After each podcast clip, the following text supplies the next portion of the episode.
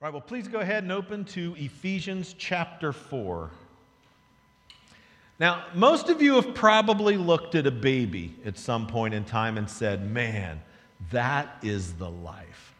Babies have it easy, don't they? I mean, they eat and then they sleep and then they sleep a little more, and then they get up and somebody's there to feed them again. They just lay around and chill. And if that's not enough, there's usually a constant parade of people that are coming by to entertain them. They make funny faces to them. They speak some sort of gibberish that, for whatever reason, the adults find absolutely hilarious. Um, if you were a baby, you might think this is the life food, sleep, chilling, and entertainment if your baby brain was developed enough to actually think that complex of thoughts. But it's not. And not only is the baby brain very early in its development, so is the baby's body. You see, babies can't walk themselves to the bathroom. Babies can't clean themselves up after they go. They can't feed themselves. They can't effectively communicate what it is that they want or what they need or even what they feel. They can't dress themselves or even decide or articulate what they want to wear. And they don't know what's best for themselves. They have no experience in life. They have no wisdom, no development to think through, and they are incapable of providing or caring for themselves. Now, this morning, as we continue preaching through Ephesians 4, we're going to see God's directive and good design for his people to grow from spiritual infants, spiritual babies, into spiritual adults. Specifically, we're going to see a warning of the dangers of spiritual immaturity. We're going to see the means of growing in spiritual maturity, and we're going to see the context which God has designed for true spiritual growth to happen. This morning, we're going to see by God's design believers grow to spiritual maturity in the context of a unified local community of Christ followers. Let me say it again. By God's design, believers grow to spiritual maturity in the context of a unified local community of Christ followers. Now, so far in Ephesians, we've seen that God has redeemed a diverse people who did not deserve or earn it. He's made them to be one in Him and He's graciously given varied gifts to those individuals. And we're going to be focusing on specifically verses 14 through 16 today in chapter 4. But I want to start reading in verse 11 as that's the immediate context for our verses here. So let's look at Ephesians 4 11 through 16. And he gave the apostles, the prophets, the evangelists, the shepherds, and teachers to equip the saints for the work of ministry, for building up the body of Christ, until we all attain to the unity of the faith and of the knowledge of the Son of God, to mature manhood, to the measure of the stature of the fullness of Christ, so that we may no longer be children, tossed to and fro by the waves and carried about by every wind of doctrine, by human cunning, by craftiness and deceitful schemes. Rather, speaking the truth in love, we are to grow up in every way into Him who is the head, into Christ, from whom the whole body, joined and held together by every joint with which it is equipped, when each part is working properly, makes the body grow so that it builds itself up in love. So, as we covered last week, specific offices were given to the church. The, the purpose of these offices is for equipping the saints for the work of ministry until we attain the unity of faith, growing in the knowledge of the Son of God, achieving mature manhood, the fullness of Christ, it says. Then verse 14 said the reason for that, so that we may no longer be children. So, for my first point today, we're going to look at the effect of spiritual immaturity that's described in verse 14. So, point one is spiritual immaturity. Now, when we look at verse 14 again, we see the purpose for the saints doing the work of ministry, so that we may no longer be children. And we also see a couple of metaphors that describe the effect of those who are spiritual children. Ephesians verse 14 says, So that we may no longer be children, tossed to and fro by the waves, and carried about by every wind of doctrine, by human cunning, by craftiness in deceitful schemes. Now, the Greek word translated children here is most often translated in the Bible as infants. Paul's saying in verse 14, don't keep on being babies spiritually. As Mike stated last week, we all start as spiritual infants. There's nothing wrong with that. At conversion, we're spiritual babies, but we're not supposed to stay that way. So look again at how Paul describes spiritual infants. He says they're tossed to and fro by the waves. Do you remember the picture Mike put up last week of the perfect storm movie poster of the waves? It also says we're carried about by every wind of doctrine, by human cunning, by craftiness and deceitful schemes. Hear this the spiritually immature lack stability in their lives. When the waves of life are crashing against them, they do not have the stability that is found in the solid rock of Christ. They're consistently pushed off course and they're at the mercy of the current pushing them. Paul then gives that other metaphor of being carried away by the wind, carried away by new winds of doctrine, new truth claims, the cunning of man, the trickery of deceitful people. Have you ever had vertigo before? Or if you've stepped off of a boat that you've been on for a while onto land and you feel like things are still moving? Um, or maybe it's just me getting old, but sometimes I stand up and I just got to wait for a minute to get my footing. There can be a quick rush of fear and confusion as you're trying to find your footing. You're trying to get your bearings and stabilize yourself. Paul is saying in verse 14 that the spiritually immature struggle to find their footing. They struggle to keep their course. They struggle to be stable in the midst of external forces that are exerting pressure on them. Charles Spurgeon said this he said, I believe that one reason why the church of God at this present moment has so little influence over the world is because the world has so much influence over the church. In our culture, there are many external forces seeking to exert pressure on us. In fact, the media and most internet content providers have learned what have they learned? They've learned that the most scandalous, the most fear inducing, the most alarmist type of headlines are the ones that get read the most. And this is an industry that gets paid based on how many people consume their content and then collecting information about those people and selling it to others. They have every financial incentive to get you to read their content. It's where we get the term clickbait.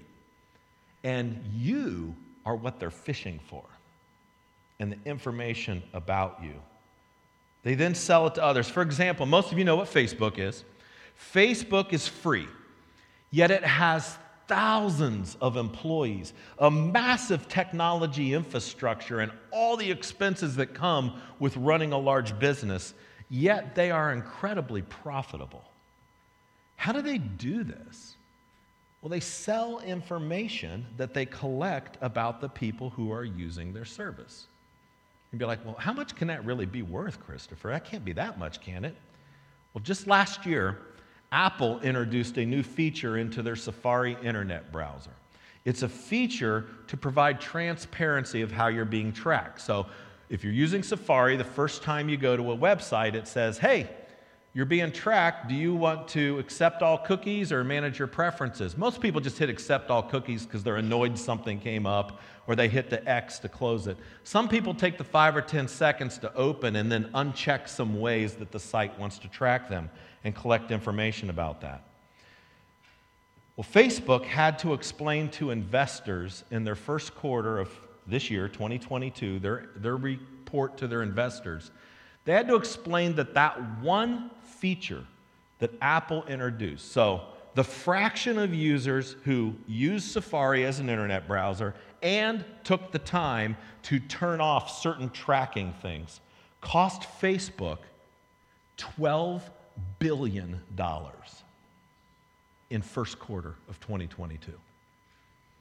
Information about you and you are the real product of most social media and media out there. Now, these content providers Sometimes they are dispensing legitimate, accurate, helpful information, providing a helpful service. Sometimes, through human cunning and craftiness, there are claims that are exaggerated, or one person's opinion is presented as if it's globally accepted truth, or accurate statistics are craftily reported and some not reported to promote this agenda or to promote this agenda. It is no wonder that people who are feasting on the information that's provided to them by the culture, people being influenced by the world around them, have little sense of stability. Ephesians says that the lack of spiritual maturity is evidenced through being less discerning, being gullible, easily tricked, easily deceived, and as a result, understandably, being tossed to and fro and blown off course. The danger of this, and thus the importance of the believer's intentional effort to avoid this, is repeated throughout the epistles. In Peter's second epistle, he warns this 2 Peter 2 1 through 3.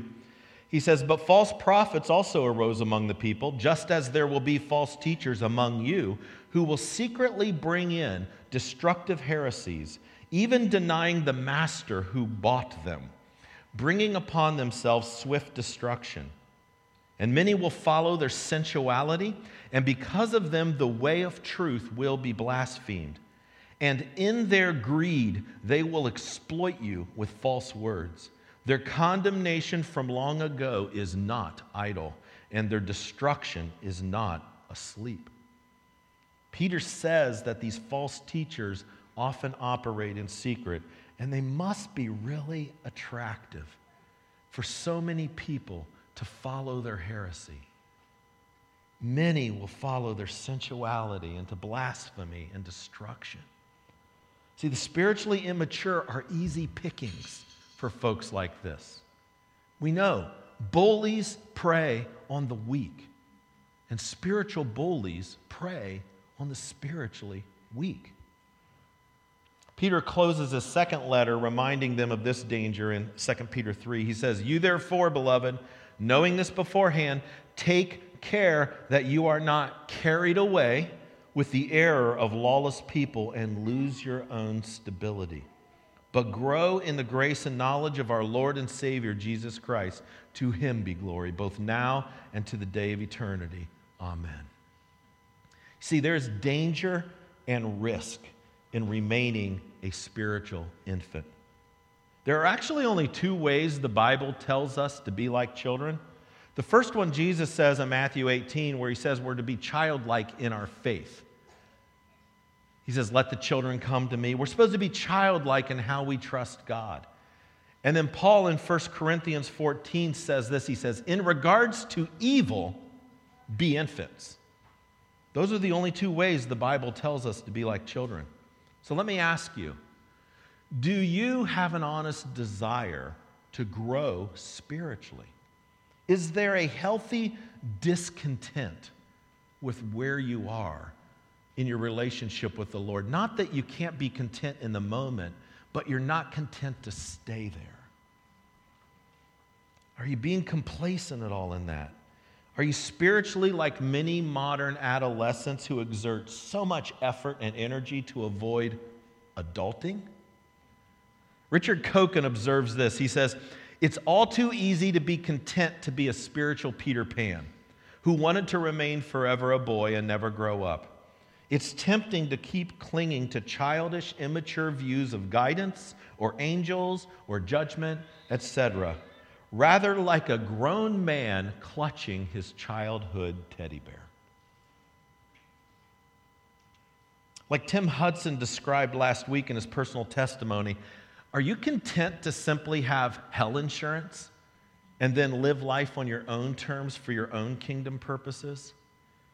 Maybe you find yourself easily swayed by the sensual arguments out there of crafty people, easily drawn into controversy, often feeling overwhelmed and tossed to and fro by news reports and by sinful actions of others and life in general. If so, this is biblical evidence of your need for spiritual growth And I have great news for you. The next verse tells us God's design for growing up spiritually. So let's move to our second point spiritual maturity. Let's look at verse 15 again. It says, Rather, speaking the truth in love, we are to grow up in every way into Him who is the head, into Christ. So the word rather here is both instructive and full of hope. You see, as we just saw, Paul just described the experience of the spiritually immature. And now he's saying, don't do that. Rather, do this instead, so you grow up in every way. He's saying, don't be verse 14, be verse 15. So, what does Paul say is this one size fits all solution that's going to result in growth in every way, every area where there's spiritual immaturity? He says, speaking the truth in love. Now, if the Greek behind this was translated literally, it would read like this truthing in love. Truthing in love. See, there are two components in this solution there's a truth component and a love component. And the truth component is not passive, it is active. In fact, in English, the form of speech used here is a gerund. A gerund is a noun that derives its meaning from a verb like swimming or walking, things like that. The literal Greek truthing is speaking of something derived from action. Another way to articulate what Ephesians is telling us here is that true spiritual growth comes from truth in action coupled with love, or truth expressed in love.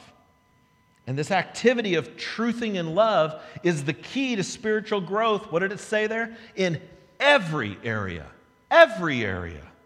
So let's take a moment and consider these two components separately. So let's first look at truth. What does truth actually mean here? That seems like that would be important to know. Often people will use this verse as justification for sharing some scathing observation about someone, but making it a little bit more gentle because we're supposed to speak it in love. For example, somebody might say, Christopher, you are a horrible person. Do better. I'm only saying this because I love you. Is that really what verse 15 is talking about? Well, praise the Lord, no, it's not. Um, the immediate context demonstrates that this active truth is all about doctrinal truth. See, the equippers of the saints that were listed in verse 11, John Piper calls those people truth agents because every one of those offices given to the church to equip the saints centers on the truth of God, the truth of Christ, and the truth of the gospel. Verse 13 says that the goal of this building up the body of Christ, remember, is to attain the unity of the faith and the knowledge of the Son of God. The aim of the building is a unified knowledge, a unified grasp of what is true.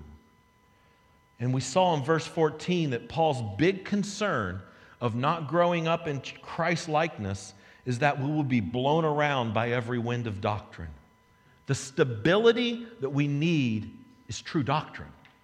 So we are not deceived by what? By false doctrine. 2 Peter 1 3 says, His divine power, talking about the Lord, has granted to us all things, all things that pertain to life and godliness through what? Through the knowledge of Him through the knowledge of Him who called us to His own glory and excellence. So, the truth in action that's described here is biblical truth truth about God, who He is, what He has done. It's not simply truth about our shortcomings, it's not truth about how we have failed. It's truth about God's sufficiency, about God's promises, about God's character, about God's heart, about God's actions. The truth we are supposed to truth in love about is about God. See, the way to grow is to pursue truth, which is found in God's word, and in even God Himself is described as truth, and then to act on it. Do it, believe it, proclaim it, treasure it. Knowing is important, but acting on this truth is what starts to change us. Yet, verse 15 tells us that truth acting isn't quite enough. it should be packaged with love. So, what do we know about love? Well, we know a lot about love revealed in God's word, but let's look at a couple of things. In 1 John 4 9 through 10, it tells us that love is demonstrated in Jesus dying on the cross to take the punishment for sin that we deserved. Love is self sacrificing, even when, and especially when, we don't deserve it. 1 Corinthians 13, 4 through 7 will be on the screen here. Love is patient and kind. Love does not envy or boast. It is not arrogant or rude. It does not insist on its own way. It is not irritable or resentful. It does not rejoice at wrongdoing, but rejoices with the truth. Love bears all things, believes all things, hopes all things, endures all things. See, this is the package. This is the package for truth in action. Is this how we package truth when we're sharing it with others? Are we believing the best when we truth with other people? Are we patient? Are we arrogant? Do we insist on our own way? You see, both truth in action and love are required for the spiritual growth described here in Ephesians 4. What happens when one of these is missing? John Stott encapsulate this, encapsulates this very well. He says, Thank God that there are those in the contemporary church who are determined at all costs to defend and uphold God's revealed truth. But sometimes they are conspicuously lacking in love. When they think they smell heresy, their nose begins to twitch, their muscles ripple, and the light of battle enters their eye. They seem to enjoy nothing more than a fight. Others make the opposite mistake. They're determined at all costs to maintain and exhibit brotherly love, but in order to do so, are prepared even to sacrifice the central truths of Revelation. Both these tendencies are unbalanced and unbiblical. Truth becomes hard if it is not softened by love. Love becomes soft if it is not strengthened by truth. We are drawn to a crackling fire in a fireplace on a cold winter night because it provides both light and warmth. And such is the perfect combination of truth and love. Truth without love is like the light of a fire without warmth. Love without truth is like the heat of a fire without light. Truth without love makes people cold in the light. Love without truth makes people stumble in the dark. Paul told the Corinthian church that if we didn't have love, then we're just like noisy gongs or clanging cymbals. Ephesians says that simply being right does not produce true spiritual growth. It also tells us that love without truth does not produce true spiritual growth. But when both are packaged together, working in concert, the body will grow spiritually in every way into Christ, who is the head of the church. Do you tend to lean more toward one of these than the other? It could be helpful to consider if there's one of these areas that you're more prone to lack in in your interactions with people. Ask the people closest to you. You see, this truthing of lo- in love, it's not happening in a vacuum. Lone Ranger Christianity is not a recipe for spiritual success. Church via internet blog or by subscribing to a good YouTube channel does not produce the spiritual growth described here in chapter 4 because truthing in love is successful when done in the context of a local church community. My third point today is spiritual community. Now let's refresh ourselves on verses 15 and 16 again. It says, Rather, speaking the truth in love, we are to grow up in every way into Him who is the head, into Christ, from whom, from Christ, the whole body, joined and held together by every joint with which it is equipped, when each part is working properly, makes the body grow so that it builds itself up in love. Now, the sentence structure here in verses 15 and 16 is broken up by a participle phrase beginning with the word joined. So let's omit, omit that participle phrase just for a moment without that phrase modifying what's being said. And let's just look and see without that phrase for a minute. It says, Rather, speaking the truth in love, we are to grow up in every way into Him who is the head, into Christ, from whom the whole body makes the body grow so that it builds itself up in love. Do you see that there? It's the church that builds the church up. The body builds itself up in love. Now, we would have to ignore everything we've seen in Ephesians from the very beginning to conclude that verse 16 here is saying that our growth is entirely dependent on us. Remember the broader context of what we've been seeing Chapter 1 God has saved a people for himself. He's given them every spiritual blessing in Christ. He's made them into a body which is the fullness of Him who fills all in all and of which He Himself is the head. Chapter 2 tells us that this is an undeserved gift. We didn't deserve this, and He's going to grant this gift to diverse peoples who He will then unify with Himself and unify with each other. Chapter 3, he says this, this group of unified people, the universal church, will display God's glory, or they will be the manifold wisdom of God on display throughout the whole earth, and that He fills them with His Holy Spirit to strengthen them and to enable them to know Him fully.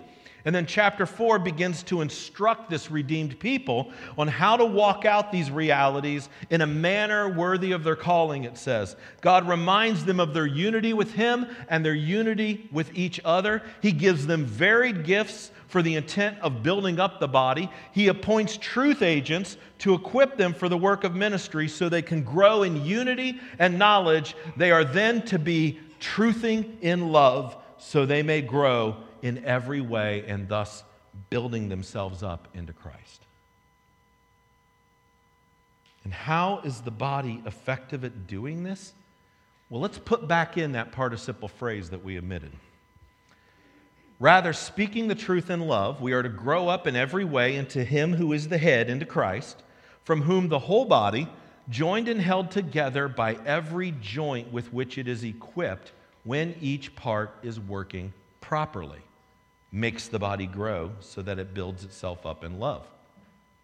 From Christ, the whole body is joined together by every joint, each part working properly, which makes the body grow. God designed the local community, the local church, to be the agent of change as His Spirit conforms believers more into his likeness.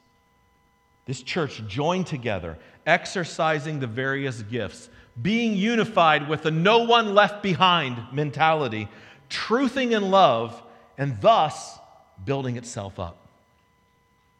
A preacher once stated the obvious when he said, An isolated Christian cannot minister to others, nor can others minister to him. And it is impossible for the gifts to be ministered either way. Kind of obvious, but helpful to think about. See, spiritual growth requires relationship with other believers, and not just the ones like you, not just the ones who share the same gifts as you. See, the whole body working properly together is essential for this spiritual growth. That means I need you and you need me. That requires mutual relational commitment to each other, all operating in the context of love. Now, at Risen Hope Church, we demonstrate our commitment to each other in this way through church membership. We sign relational commitments. We make a relational covenant together, saying to all other members of this community, I am acknowledging my commitment to you and to this community. I'm acknowledging that I will use my gifts to build you up, and I need your gifts to build me up. Furthermore, I will do this in the context of love, and I agree to be accountable to others to that end. I commit that if and when conflicts arise, I will seek to be a peacemaker, and I will lean into reconciliation to faithfully steward our unity in Christ. I am here for you, and you can count on me by God's grace for His glory alone. It's why church attendance alone does not produce the true spiritual growth called for in Scripture. This is also one major reason why margin in our schedules is so very important because we need to make time for community. Community and relating takes time. My growth and your growth depends on it. Verse 16 says we must be joined together and working properly. That requires time with each other. Now, let me also comment on one danger that affects many churches today. If I'm called to be in community with you, if I'm called to be truthing in love with you, I need to know you. If I never interact with you, it is so much harder for me to benefit from the gifts God has given you to help build me up. Now, I'm not saying that you need to be best friends with every member of your local church, but do you at least know who they are? Do you seek to be known by others, especially those not like you and have different interests and gifts than you? You see, like is attracted to like. I like board games. I'm most likely going to really enjoy talking to others about board games. And I have with some in these church. See, we don't have to try hard to connect with people like us. Young moms find young moms. Teens find teens. Music people find music people. But if this is all we do, we risk not being a unified church where all the joints are connected and working together properly. We risk becoming one church made up of a number of ingrown, homogenous groups who know little about anybody outside their sphere of interest. They know little about the others that they have joined in covenant with. And if someone does not fit in easily to one of these groups, what happens to them?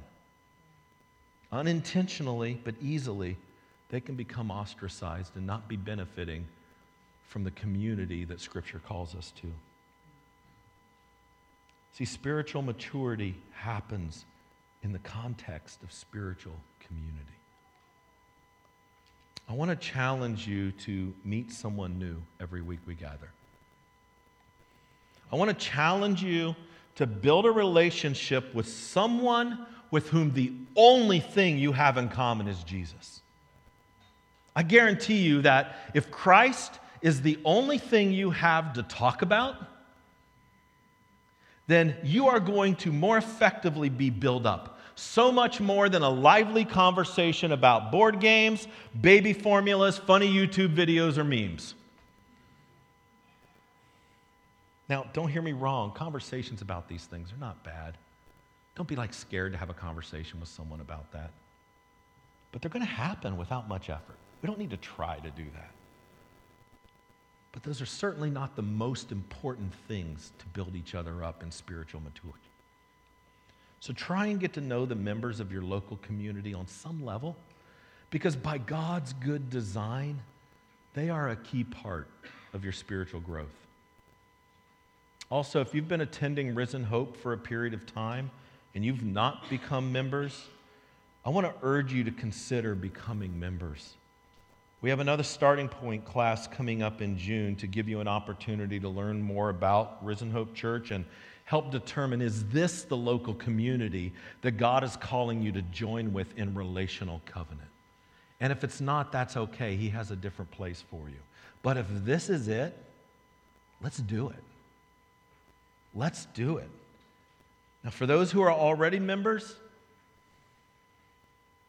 are you fulfilling the relational commitment you agreed to. Let's lean in all the more, all the more to truthing in love with each other so that we may grow up in every way into Christ, who is the head. God has promised to build his church, and the gates of hell will not prevail against it. We have great hope because it is Christ that works in us to accomplish this. We can lean in with confidence because he who promised is faithful. Now, family, let's lean into this because by God's good providential design, believers grow to spiritual maturity in the context of a unified local community of Christ followers. Sean, can you come on up, please? We're going to close our time this morning with sharing the Lord's Supper together. This is another way that we truth in love together. Two weeks ago, we celebrated baptism, celebrating the union that we have with Christ. In the Lord's Supper, we celebrate the communion that we have with Christ and the communion that we have with each other as the Spirit nourishes our soul. Doing this all in remembrance of the atoning sacrifice of Christ for us.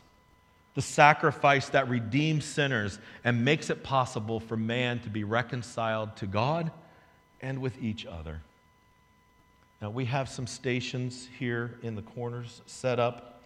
This is open to all baptized believers in Christ. But if you're not a follower of Christ, or if you have sin that you are unwilling to repent of before the Lord, please do not bring condemnation on yourself by participating in this meal. Scripture has harsh warnings for those that go through the motions of this while not having their heart right with Him. Instead, consider the offer of Christ to forgive the sin of those who have godly sorrow for their sin and they desire to repent and follow Christ instead of pursuing their sin. Now, before you go and get the elements, let's examine our hearts. Let's repent of anything that we need to. If you have an unconfessed sin against another brother or sister in this fellowship, I would encourage you to please go and humbly ask forgiveness from them before taking this meal.